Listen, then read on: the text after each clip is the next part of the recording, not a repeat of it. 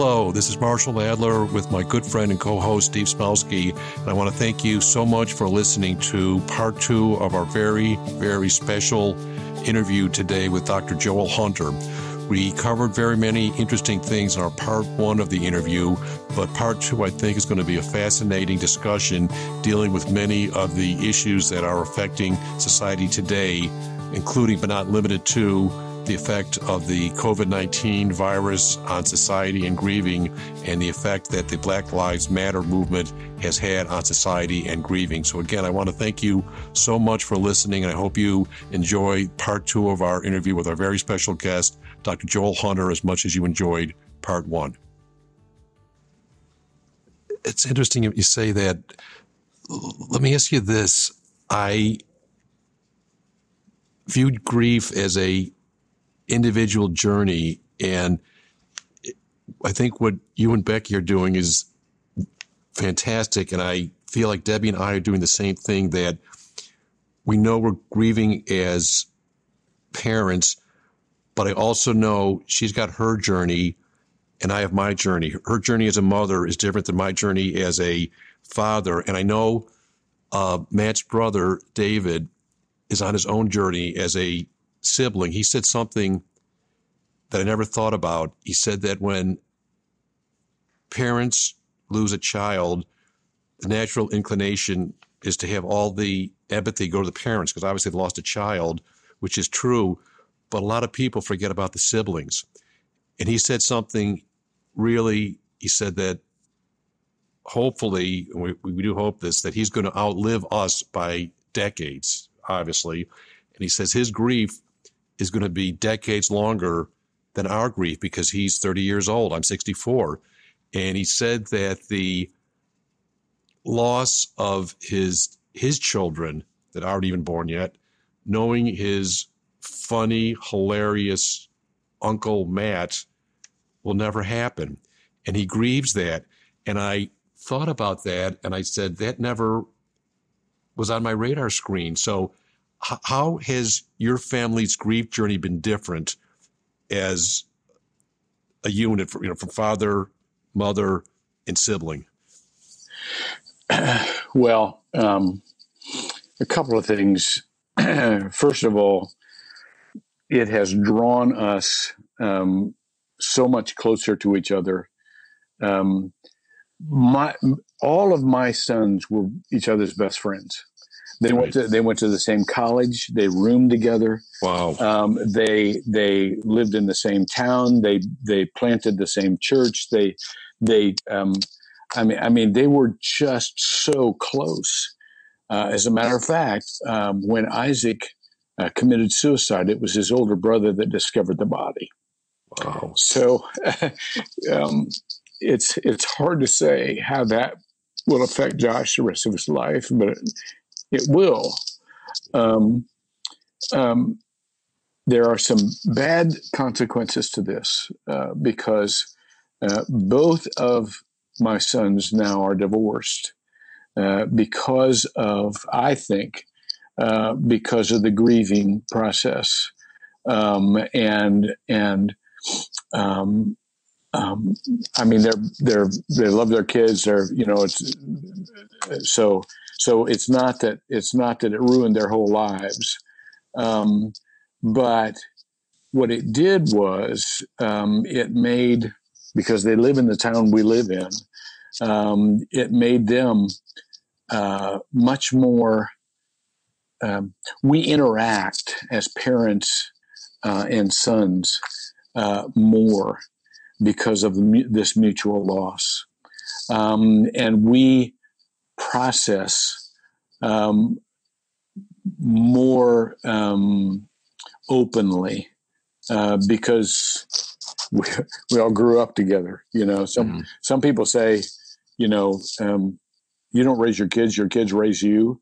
Um, um, um, and so they have been a part of our growing up um, and our understanding of uh, different aspects of Isaac's life that we didn't understand before because they were so close.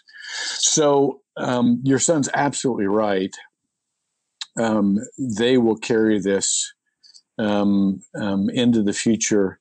Uh, Isaac's children, um, they they they love his children, um, but there's this angst. There's there's I wish I could be the father for him, for them that Isaac what, but they can't. You know, so there's this ongoing angst and and uh, and they and the kids you know love their uncles and and and um, there's some closeness there, but there's there's this ongoing challenge. Um, we know how in our minds it should have been, but how do you live Plan B? You know, right. and so right. and so that's it's it is very much a challenge, Marshall. You know, it's interesting you mentioned that because I'm a news hound. I love looking at history. And Anderson Cooper on CNN, obviously his mother was Gloria Vanderbilt. And some people may or may not know this, but his older brother died by suicide on July 22nd, 1988, which is 30 years to the day before Matt's suicide. And so whenever I watch CNN, he's not on TV on July 22nd, the day we're grieving Matt's in, in the Jewish religion. You light a yahrzeit candle. It's a memorial candle at the anniversary of somebody's death. And Anderson Cooper is not on TV because I know he's mourning his brother's death, which was 32 years ago. And so I talked to Dave after Matt's passing, and I knew of Anderson Cooper's story. And I read an article. Again, Anderson Cooper's mother was Gloria Vanderbilt. He didn't have to go out and do things, but he did.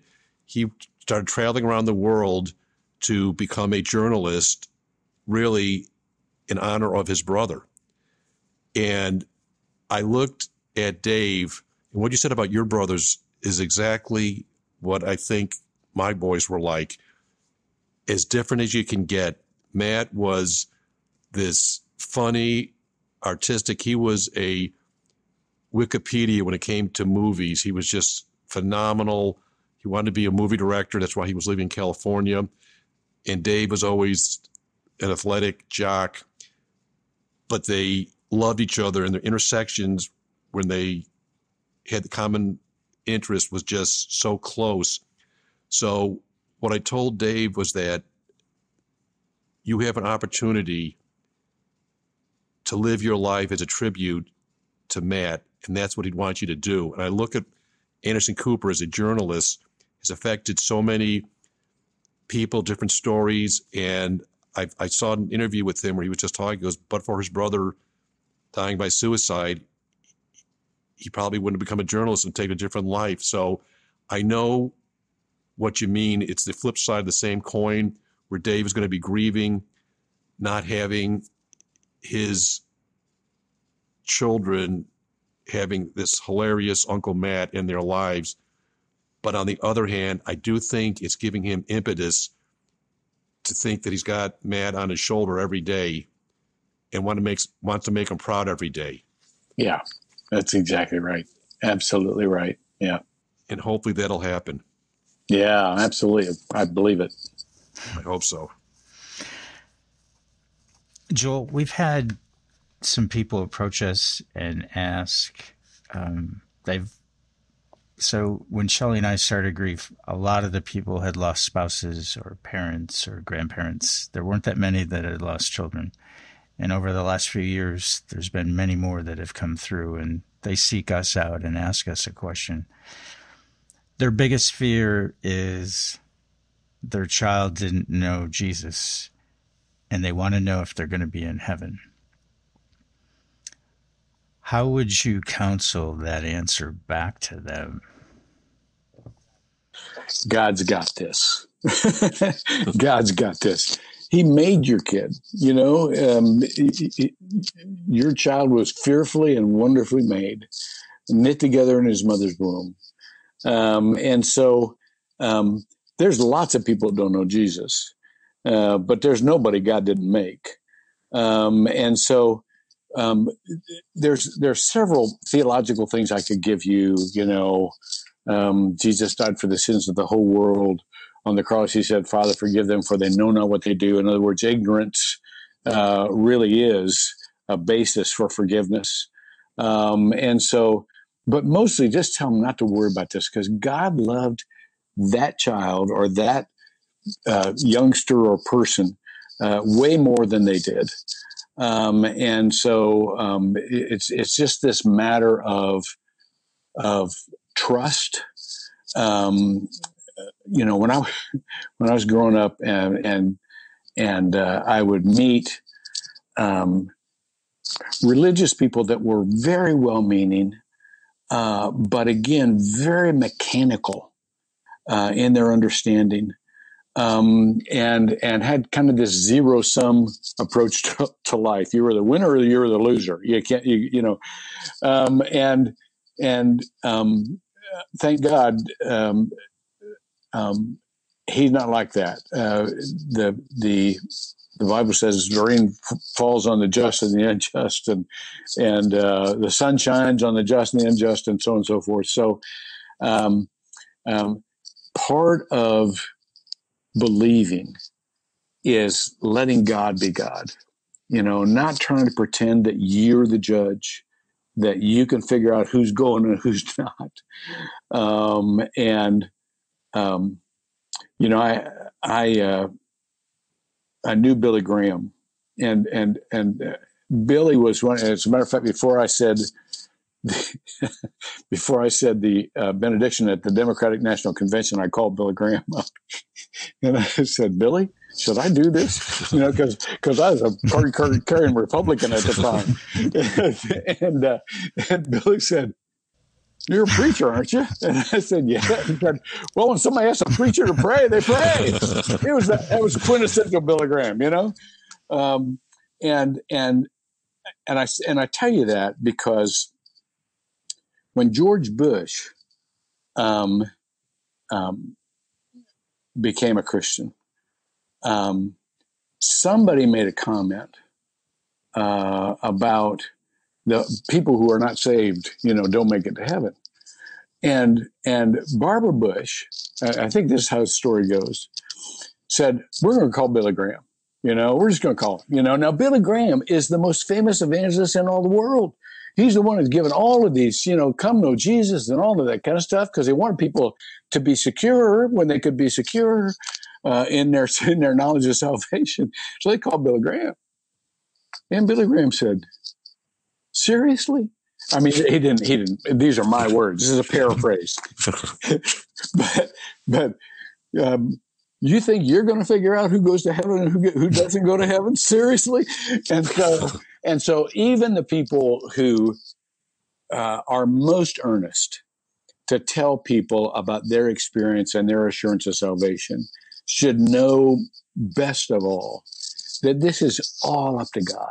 This is not up to us and God knows our hearts. And, and the Bible says he judges our hearts, not on the outside. He judges our hearts. So, um, so I, I, I'm fully enthusiastic when it comes to giving people peace about trusting God. That's great counsel. I always thought that it wasn't supposed to be an exclusive group. He wanted everybody there. So, oh yeah, there's an old joke about people, you know, um, going to heaven and God's or, or, somebody's giving them a tour, Maybe Moses or somebody, I don't know, and uh, and and and they keep going by this one section of heaven, and and and the tour guide just says, "Shh, you know, be quiet." And uh, and they, and they pass it like two or three times. Finally, when somebody in the group said, "Why do we have to be quiet when we pass that building?" He said, "That's the Baptists they think they're the only ones here. That's funny. That's great. You know, it's interesting. Being Jewish, I've had multiple very good friends tell me that exact same thing. And you talk about humor, and again, my, my, most of my jokes are older than dirt. So I'll tell you an old old joke that I always try to use that to me shows you how wonderful humor is because I've had many people, even in law school and adults, telling me that they're fearful of my soul because I, I, am Jewish, I'm not Christian. And I would tell them, I said, well, you know, Jesus was Jewish. And they say, uh, yes, I know that. I said, well, do you know how you know that? How I know that? They say, how do you know that? I said, well, there's obviously three reasons I know Jesus was Jewish. Um, number one, he lived at home till he was 33. Number two, he went into his father's business. And number three, his mother thought he was God. so it's a really old joke, but I use it as humor. And then people say, I'm not worried about your soul anymore. And that to me is sort of, Joel, what your life has been as such a tolerant, kind, compassionate clergyman when the world needs more more people like you. But I'm going to ask you a personal question in the sense that you are so beloved, and so many people are going to look to you to help them on their journey of grief.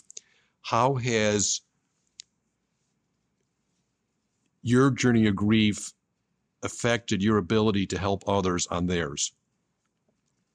Well, um, let me let me just point out a couple of things. I, I, think I've said this in a different, a couple of different ways, but but uh, first of all, um, there's a difference between sympathy and empathy. You know, sympathy is literally feeling uh, with people. You know, your your heart goes out to them, um, and I'm so sorry you're going through this. Empathy is um, I don't know exactly what you're going through, but I've had my heart broken um, in ways I've been devastated. Uh, I've been uh, so broken that I I just had to remember to brush my teeth. Mm-hmm. You know, I've been in that much pain, um, and so um, when somebody faces devastating circumstances like that, you can't say, I know what you're going through, because everybody's different and you don't know what they're going through. But you can say, I know what it feels like um, to um, to be in such pain you can't not only think of anything else, you can't think. Um, and and so I, I just want you to know that my heart hurts for you. The other thing that is different is not from your perspective, it's from their perspective. When people know that you have suffered, there's a, a credibility of caring that they bestow on you that you would never bestow on yourself. I mean, both of us, all three of us, um, because of what we've been through, people will trust that we have a modicum of um, understanding and and compassion uh, and caring that people who had pretty much everything in, in, their in their life go right couldn't have. They don't hold it against them. It's just they couldn't possibly know mm-hmm. what I'm going through. Mm-hmm. But when they look at us, they say they can know a piece of what I'm going through. And there's a fellowship there. There's a connection there um, that I can have with them because of that. Um, and so that's it. That's increases your capability to care. It's interesting. I I I never thought of it that way. It's interesting you mentioned that because being a lawyer, I've had a lot of interaction with people that I know through my professional life, but don't really know personally because you just see them nine to five in cases. And what you said is so true. I've had people that I've had maybe one case with 10 years ago call me up or contact me or want to go to lunch to talk about Matt's passing and how it affected them. And they'd be tearing up. And I realized they, they never met Matt, but it's affecting them because they might be worried about a loved one in their life, or they might have had a, might have had a loss that they're that they're not telling me, And it definitely, it sounds crazy, but it gives street credence to talk to me. And I have some of these people I've known for years, and they would call me up, and I, was, I assume it was about a case or something. Farthest thing on their mind about this conversation was work.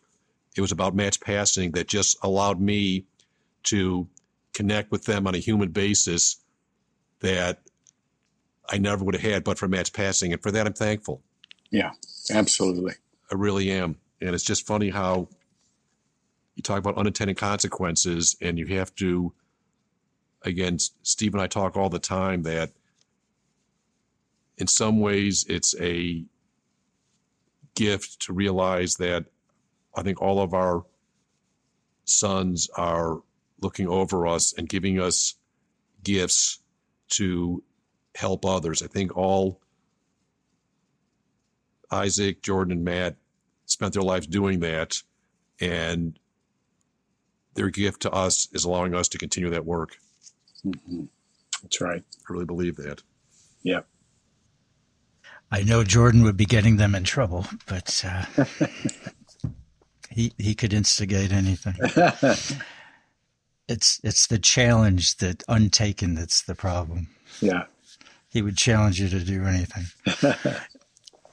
Joel, I wanted to switch gears a little bit. Um, this year is unlike any other in the last hundred years. I saw today a lady survived COVID and she sur- she was a baby and she survived 2018's flu. Oh yeah, and cancer. And I saw she just had her 102nd birthday. So we haven't seen anything like this in a 100 years, at least. Grief is difficult enough in a normal year but when you can't go to the hospital to be with them and hold their hand, when and it doesn't even have to be a COVID case, they won't let anybody in for any case. Um, when you can't have a service after to have all your friends come to support you, you can only have 10 at a funeral. Um, it's very difficult to to try and help somebody through this process because grief is not supposed to be done on its own, and and yet that's what we're ordered to do. Um, I don't know if you've got any any hints of wisdom that you could share that would because we try and we, we get on video with them. We've done we just started grief share last night. Um, I just talked to two people today who just lost loved ones since COVID started and they went into lockdown and and they're all alone. Both of them. They have nobody with them. They they live by themselves. They're working remotely, and they're struggling. Oh my goodness. Well, you're right, Steve. This this is one of the greatest challenges um, of our lifetimes. Um, partly because we are social animals. Uh, we are we are meant to live life together, um, and and that's that's just how we're wired. We are people of physicality. I mean, I, I love Zoom. I love the time it saves me, uh, but uh, it doesn't replace mm-hmm. in person presence. Um, I remember um, uh, talking years ago. I was a, a, senior pastor of a, one of the largest United Methodist churches in uh, Indiana, this is like 40, almost 50 years ago now. Um, and we had a person on our staff that was a, um, she was a head of our counseling staff, actually. She was brilliant, PhD, clinical psychologist. And her husband um, was on the mound. This is a church softball league. On the mound, pitching, drops dead of a heart attack young guy, young guy. She was she was uh, in her thirties, I think, early thirties. And so. I, I I wanted to learn what was valuable in a time of grief, um, and and after some distance, after some time, I asked her if I could ask her a question, and she said, "Yeah," and I said when you were going through that with your husband, I said, was there anything that was said um, that was particularly helpful? Um, and she paused for a minute. I'll never forget this. She was trying to think back. And she must have taken two or three minutes in silence. And she looked at me and she said, I don't remember anything that was said. I just remember the hugs. And I thought, oh boy, there, there it is. Now there was there was some things that were helpful that were said to me uh, at Isaac's passing, but but honest to goodness, when you take away the hugs, yeah. it's tough. Yeah. And so all I can do is pray for a vaccine um, because nothing can replace actual physical presence and just being with people, being with people. Um, and so, um, so I, I, yeah, I, I don't know how to do that other than, um, and, and golly, Steve, when, when our, um, elderly are, are shut up in nursing homes and can't be visited by their kids, mm. I can't, ugh, I can't get my arms around that. So anyhow, no, there's uh, there's no real good word I can give you on that because uh, nothing replaces uh, the physical touch uh, or the physical presence of somebody who loves you. I think that is so true, and it's it's interesting you gave that answer because Jordan was a hugger and he taught our whole family to hug. My family was not huggers until Shelly and Jordan came along. So awesome, awesome. You know, it's it's so difficult to be on this journey because, as we know, it's not linear. That I am amazed how I will get hit with a wave of grief that I never saw coming. Like I, I tell people that it's two years since Matt's passing, and I say that the waves of grief are less frequent, but the wave height never changes. When I get hit by that, it's just like I got the call. Like Matt was 3,000 miles away when he passed away, and I got a call from the coroner in San Diego. And obviously, I'll never forget that. And I'll be driving an I 4 or something and a song will go on and it's just like I got this thunderbolt of grief from left field and doing this in the age of a global pandemic it is tough because obviously the only one I could hug here is is is Debbie. Debbie's my wife and Matt's mother, obviously, and we talk about when we have pangs of grief, and sometimes we'll be watching something like at at Matt's funeral, I did a eulogy that I wanted people that didn't know Matt to know about him. About half the people that were at the funeral were Matt's friends. Half the people were our friends that didn't know Matt. So I quoted a lot of famous movie scenes because again, Matt was just phenomenal. He was like a, a savant when it came to movies. And I quote the scene from the Wizard of Oz, where the wizard is giving the Tin Man the plastic heart because he didn't have one, and he, the quote that he makes is, um, "Hearts not practicable until they're unbreakable, but a heart is not judged by how much you love, but by how much you're loved by others." And I close the eulogy by saying that the life that Matt led, would have made the Tin Man and the Wizard of Oz proud because he was so loved. But when I see anything about Judy Garland or Ray Bolger or the Wizard of Oz, I get hit with a thunderbolt of grief because forever, you know, Matt was so funny. These little things laugh because he was just such a amazing person when it came to movies that I never knew this. Like everybody knows Wizard of Oz, Somewhere Over the Rainbow. I'm a Jewish guy from Buffalo, New York. Matt, as a young person, told me, Do you know Harold Arlen that wrote the uh, song "Somewhere Over the Rainbow" was a Jewish guy from Buffalo, and I go, I didn't know that, and and, and these little obscure facts sort of make me laugh. So when I get a, a hit of grief, I'll think about Harold Arlen. I didn't know Harold Arlen wrote that. I didn't know he was from Buffalo. I didn't know he was Jewish. Matt knew those things. So let me ask you, how, how do you deal with your thunderbolts of grief when you get hit? I cry. You know, I just cry. Um, a lot of times we have pictures, obviously, of Isaac still in the house. There, there's a picture of Isaac in my office. Um, and I can pass that picture a hundred times. And the hundred and first time, I just look and it all comes back. Mm-hmm.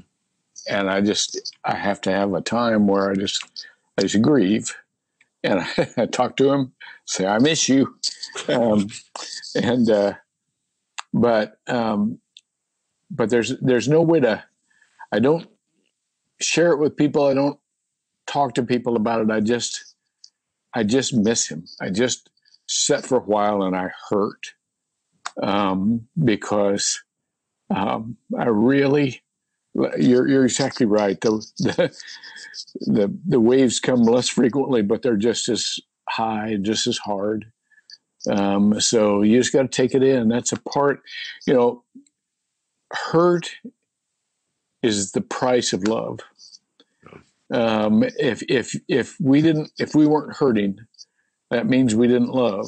Uh, um, and and to the degree that you love someone is the degree which you will always miss them. They can't be replaced. There's always going to be that hole. Um, and um, you can. That one of the things that that that were um, that helped me when when Isaac passed is somebody told to us you know, the pain will never get any less, but you'll get bigger around it.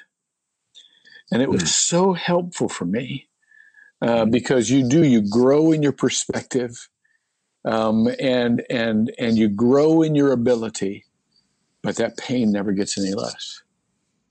Whoa. Yeah, it's intellectually, I always think I can have my defenses ready on certain days like Father's Day or Matt's birthday or the day of his passing. I'm sort of of the mindset now I shouldn't even continue that delusion. My defenses are going to be wiped away by the tears and the feeling of grief in about two seconds. Absolutely right. Father's Day is absolutely the worst day of the year for me. First, if I mean, I'm, I can, I'm okay on his birthday. I'm okay on holidays. I'm okay on even on the day of his passing. But Father's Day, I just sit, I sit my chair in the cemetery, and we just spend time together uh, on Father's Day. It's just, it never gets better. Um, as a matter of fact, it maybe getting a little tougher.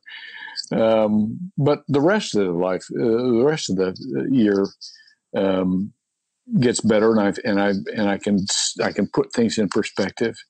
Uh, but yeah, I'm I'm with you. No defenses. No, Father's Father's Day is the toughest. It's almost like the other ones pushed it all to Father's Day, and they're a little easier, and that's tougher. Yeah. So yeah, absolutely.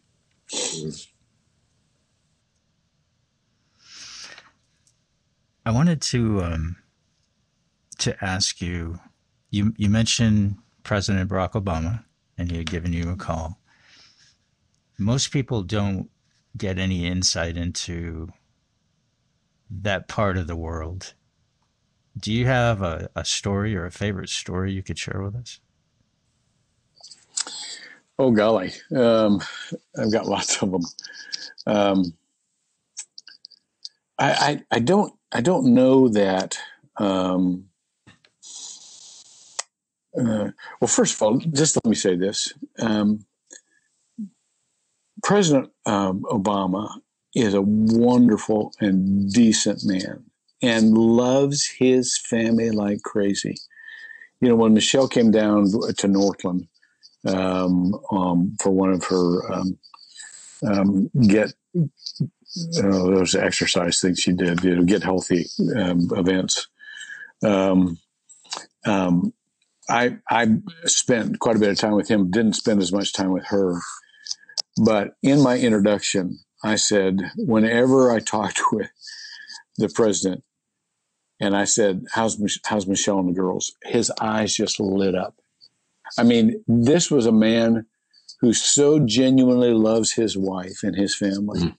That it just shows on his face. Um, it's just remarkable. He was always building her up and always um, um, giving her credit um, for everything. So, um, so he's a man of tremendous humor. I mean, he made me laugh out loud. Um, and uh, but but the main thing about him is I don't know that I've ever met a man with the depth of attention to others instead of himself and the depth of compassion. I remember one time I just have to tell you one story and I'm down to 17% on my on my computer. So this is going to have to be fast. Uh, but um, um, I it, it, was at the very beginning of uh, the um, or at, at, toward the beginning of the presidential debates, um, and there was a debate held at Messiah College, uh, and I was to ask the first question to Hillary Clinton, um, um, and I, I knew um, um, Senator Clinton be- from before, and I had asked her before in other debates questions, and and so and so I'm asking her this question, and she's answering the question. I'm I'm out in the like the first row of people who were asking questions, and uh, and and I I feel this this presence just creeping up the aisle. It's, it's like doing an army crawl up the aisle. And I'm thinking, what in the world? This is spooky. So anyhow, she's answering. She got done answering the question, and I feel this tap on on my on my uh, um, arm, and uh, and I look down, and there's a guy down there. He says, um, "Senator Obama's um, wondering if you'd like to come and pray with him before he goes on." And I said, "Sure, I'd be glad to do that." So after the attention shifted to the other part of the room, I slipped out. We went down to the catacombs that are under Messiah College, and I'm just thinking to myself, okay, there's going to be it's going to be typical. There's going to be 50 of us. We're all going to be laying hands on him and you know taking turns it was just me and him in the hallway. And and uh, and and I, re- I and I remember that week, especially, of course, every week, he had just gotten beat up by the press. I mean, just pummeled by the press. And so I I I went up to him. I said, Senator, uh, thanks for the opportunity to pray with you. I said, I know I know you've had a rough week. Uh, he looked at me. And he said, No. He said, The single mom who's trying to feed her kids has had a rough week. Mm. I'm fine. And I thought, that's him in a nutshell. Um, he was, uh, I could never, you know, when I said, What do we pray about? It was always about somebody else, never about him. So, anyhow, that's just kind of, that's just kind of who he was and, and who he still is two hours before my last sermon, two hours before my last sermon, I said that'd be the last story. Uh, you know, preachers, we always got another one. two hours, two hours. You know, she, he had before he before he um, um, went into politics. He was a community organizer. When he came out of Harvard, he was a community organizer, and so two hours before my last sermon at uh, Northland, I had already determined I was going to work with the homeless and become a faith community organizer. So he calls me up and he said, What are you doing? And I, I said, I have no idea. You were a community organizer. What am I doing? so it was just, it was one of those kind of um, uh, relationships that just was a friendship, not nothing pretentious. We didn't try to, I never tried to talk politics with him. It was very personal, uh, mutually supportive. Uh, but I can tell you he's a wonderful man. Wow. It's a great story. I got one quick question. I, I, I know my computer runs out of juice in drives me insane looking at those little numbers go down. So I'll try to speak fast. I'll just say this, you know, growing up in Buffalo, New York, everybody was a Democrat, just the way it was. And I remember when I was six years old, I went to see John F. Kennedy at Buffalo City Hall on my father's shoulders. I was six years old. And when he was assassinated, I was seven years old, and the crossing guard at my school told me, he says, Johnson's president. I go, who's Johnson? And I look back now that that was my first introduction to grief because I just knew Kennedy was always president during my life. I just, I just, and, and so it sort of got me involved in social issues. And I know you, your life is such an exemplary life. And I did some research how in the 60s, did Martin Luther King's passing affect you? And how was that dovetailed into what's happening now with Black Lives Matter and George Floyd? I'd be very interested in, in how that's affected your professional life? I grew up in, a, in an all white town in the Midwest. Uh, I did not know at the time that we had an ordinance that no black or colored people could be in that town, could live in that town. Wow. Uh, and there, and that was that was not unusual in the Midwest back in that day. But when I went to college, it was it was in the '60s, and I immediately got involved in the civil rights movement. Um, and when Martin Luther King Jr. was assassinated, I came to a crisis of faith.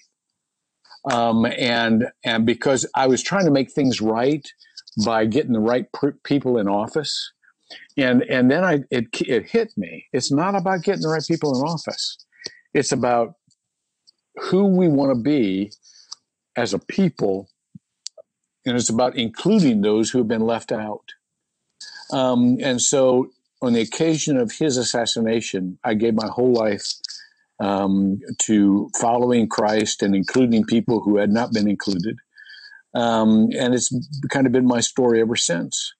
Um, and it's why I'm involved uh, today uh, with the rebirth of the civil rights movement, uh, hopefully in a new way. Um, I was just on the phone um, the other day with uh, um, Congressman Clyburn, Jim Clyburn, and he was reminiscing about John Lewis and hit some of their last uh, their last conversations. Um, um, he was with him uh, very close to the time he died, and they they were reminiscing about um, the civil rights movement in the '60s, which I was a part of, and I can remember um, many of the things he was saying. Um, but I, I, I have great hope um, that the horrible circumstance of the killing of George Floyd will set us on a path um, of becoming a nation that includes people um, because of their differences.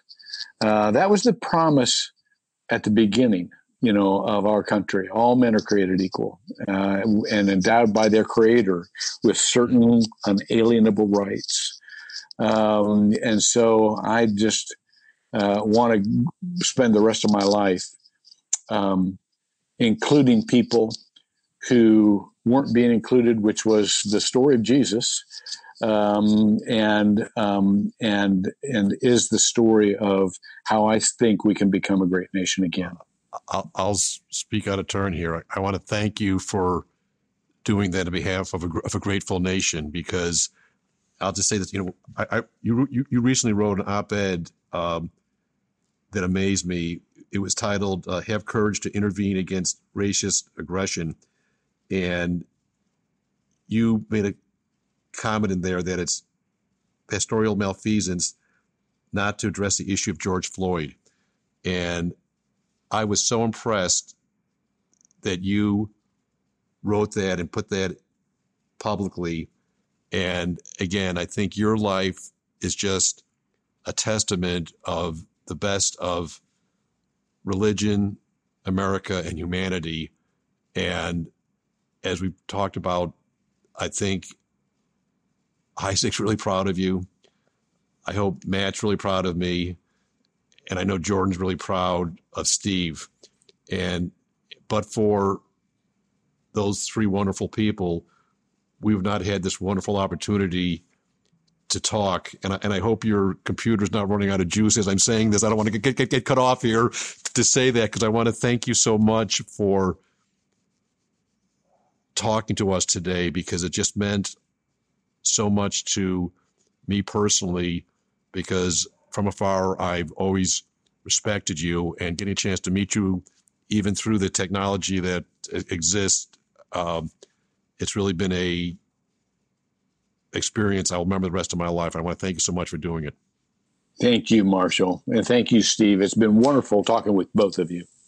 Joel, I just wanted to say that you've helped Shelly and I so much, and uh, we really appreciate you taking the time to meet us, and you put us on the right path. And I don't know, I think Shelly shared with you, you turned us on to Grief Share at Northland, and now we're leading it at our church at Journey. I love that. And, and we owe it to you, and we'd like to say thank you for actually taking the time and, and understanding where we're at. Well, thank you. Thank both of you. You made my day. Well, thank you so much again. But for Grief Share, I never would have met Steve, and we never would have done this. So again, it's the known and the unknown, and and I'm, I'm thanking you for all of them. Thank you very much. You all guys right. too. Have a good one, thank y'all. You, thank you. You guys too. Thank you. Stay well. Wow, I would just like to thank Dr. Hunter for coming on today and actually sharing his heart and opening up his thoughts with us on all the things that we discussed. We actually discussed a lot of different things um, death of his son, death of his granddaughter, focusing on completing the journey for them. I um, I really feel like he helped Shelly and I get on the right path after Jordan died. He took the time to meet with us, and um, I think his his thoughts that he shared with us, questions he answered for us, just got us on the right path uh, for healing and, and going through our grief. How about you, Marshall? I think the amazing thing about Dr. Hunter is not only the totality of the wonderful purposeful life that he's led helping others, but the fact that throughout his whole life and the present time, he's shown incredible bravery to speak out for what he felt was right in general, and in particular, dealing with basic human rights and basic civil rights.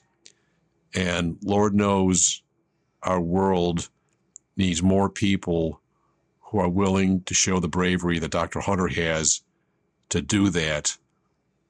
And the world is a much better place because of his actions. And for that, I cannot thank him enough.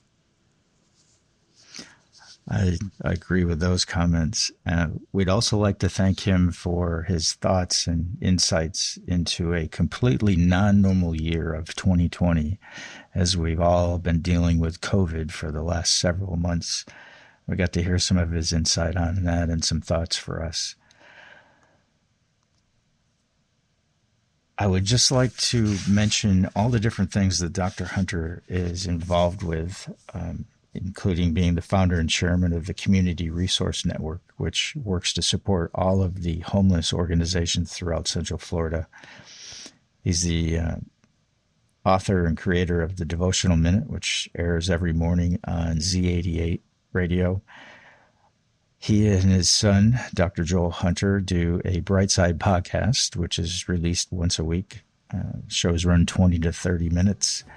He's the uh, the leader of Power Talks on TV 45, and the idea of simple help.